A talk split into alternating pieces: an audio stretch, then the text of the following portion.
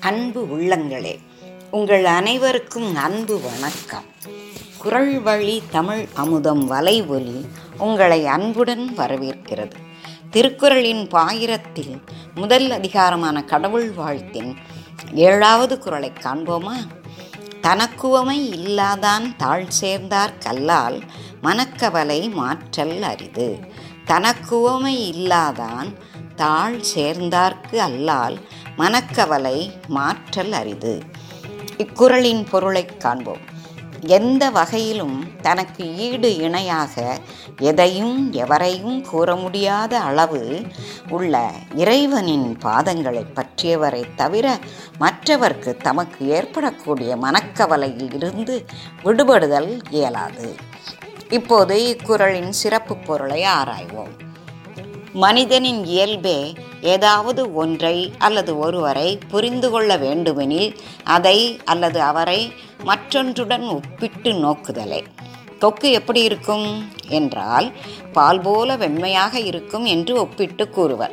வெண்மை நிறம் ஒன்றை தவிர கொக்குக்கும் பாலுக்கும் ஒப்பிட்டு கூற வேற எந்த குணமாவது ஒத்துப்போவதுண்டா இறைவனை இப்படி ஏதாவது ஒன்றுடன் ஒப்பிட்டு புரிந்து கொள்ள முயல்கிறான் மனிதன். இறைவனை புரிந்து கொள்ளுதல் இயல்கின்ற செயலா?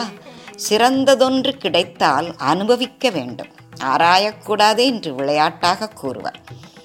யானை எவ்வாறு இருக்கும் என அறிந்து கொள்ள பார்வைத்திறனற்ற ஆறு பேர் விரும்பினராம் எனவே யானைப்பாகன் யானையை அவர்களின் அருகில் கொண்டு சென்றானாம். தடவி பார்த்து புரிந்து கொள்ளுங்கள் என்றானாம். யானையின் காலை தடவி பார்த்தவர் யானை தூண் போல் இருக்கிறது என்றார். காதை தடவியவர் முறம் போலத்தான் இருக்கிறது யானை என்றார். வாலை தடவி பார்த்தவர் கயிறு போல் இருக்கிறது என்றார். இவ்வாறு ஒவ்வொருவரும் தம் அனுபவத்துடன் நின்றுவிட்டதால் அனுமானம் நிறைவடையாமல் போய்விட்டது. புரிதல் தவறாகிவிட்டது. இப்படித்தான் இருக்கிறது. நாம் இறைவனை புரிந்து கொள்ள முயல்வதும் இறைவனுக்கு ஒப்பாக எதையும் கூற முடியாது என்பதை நாம் முதலில் புரிந்து கொள்ள வேண்டும். நம் அகக்கண்கள் குருடாயிருக்கிற வரை இறைவனை புரிந்து கொள்ள முடியாது. நம் அகக்கண்கள் திறந்து ஒளிபெறுவது எப்போது? இறைவனை ஆராய வேண்டாம். இப்படித்தான் இருப்பான் என்று இறைவனை ஒரு கட்டுக்குள் இருத்திவிட முயல வேண்டாம். தனக்குவமை இல்லாத இறைவனின் பாதத்தை பற்றி கொள்ளுங்கள். அது போதும். கையாலோ மெய்யாலோ பற்ற தேவையில்லை. மனதால் பற்றி கொள்ளுங்கள். இறைவன் கைக்குள் அகப்படுவான் தானாகவே. அவ்வாறு இறைவனின் பாதங்களை பற்றி கொண்டால் என்ன நிகழும்? மனக்கவலையெல்லாம் தீர்ந்து போகும்.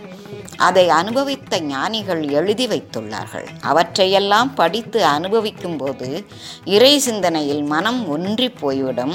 நடப்பதெல்லாம் நல்லதற்கே என்ற எண்ணம் உறுதிப்படும். அப்போதே கவலையெல்லாம் பறந்து போய்விடும். நிறைய பேர் துன்பங்களை சந்திக்கும் போதெல்லாம் மனம் நொந்து பேசுவார்கள். எனக்கு மட்டும் ஏன் இப்படி நடக்கிறது என்று அங்கலாய்ப்பார்கள். தினமும் கோயிலுக்கு வந்தேனே விழுந்து விழுந்து சேவித்தேனே சதா மந்திரங்களை ஜபித்தேனே ஏன் இறைவன் என் துன்பத்தை மாற்றவில்லை? மனிதனை ஏன் இப்படி கைவிட்டான் இறைவன்? நான் அவனது பக்தன் அல்லவா? என்னை அவன் எப்படி கைவிடலாம்? இனி இவனை வணங்கப் போவதில்லை என்று வாதம் கூட செய்வார்கள். ஏன் இவ்வாறு இவர்கள் கலங்குகின்றனர்? ஏனெனில் கடவுளை வணங்குதலை ஒரு கடமையாக செய்தனர். கடவுளின் வேலை தனக்கு எந்த துன்பமும் நேராமல் பாதுகாத்தலே என்று தவறாக புரிந்து கொள்கின்றனர் உண்மையில் இவர்கள் இறைவனை மனதால் பற்றி கொள்ளவே இல்லை. அதனால்தான் இவர்களின் மனக்கவலையை இவர்களால் மாற்ற முடிவதில்லை. வாழ்வில் நேருகின்ற இன்ப துன்பங்கள் எல்லாம் நம்மை பாதிக்காமல் இருக்க வேண்டுமெனில் அவற்றை சமமாக கருத வேண்டும். இத்தகைய ஆற்றல் பெற வேண்ட என்ன செய்ய வேண்டும்? வேண்டுதல் வேண்டாமை இலானடி சேர்ந்திட வேண்டும். நாளை உனக்கு முடிசூட்டு விழா நாளை முதல் இந்த நாட்டின் அரசன் நீ என்ற செய்தியை கேட்டபோதும் சரி. சிற்றன்னை நீ முடிசூடிக்கொள்ள வேண்டாம். காட்டுக்குச் செல். பதினான்கு வருடங்கள் வனவாசம் செய் என்று கூறிய போதும் சரி. அன்றலர்ந்த செந்தாமரை போல் மலர்ந்த முகத்துடன் கேட்டுக்கொண்டான் ராமன் என்று கம்பர் எழுதுகிறார். அவதார புருஷனால் இயலும். சாதாரண மனிதர்களுக்கு இவ்வாறு நடந்து கொள்ள முடியுமா? என்றால் முடியும். இறைவனின் பாதங்களை பற்றி கொண்டால் முடியும். மனதால் இறைவனை பற்றாமல் புறக்கரணங்களால் மட்டும் இறை வழிபாடு செய்பவர்களுக்கு மனக்கவலையை மாற்றல் அரிது. நமக்கு நேரும் துன்பங்கள் நமக்கு தீமை செய்யவே வந்தன என்று தவறாக கருதி கொள்பவர்தான் இறைவன் அத்துன்பங்களை நீக்க வேண்டும் என்று கருதுகின்றனர்.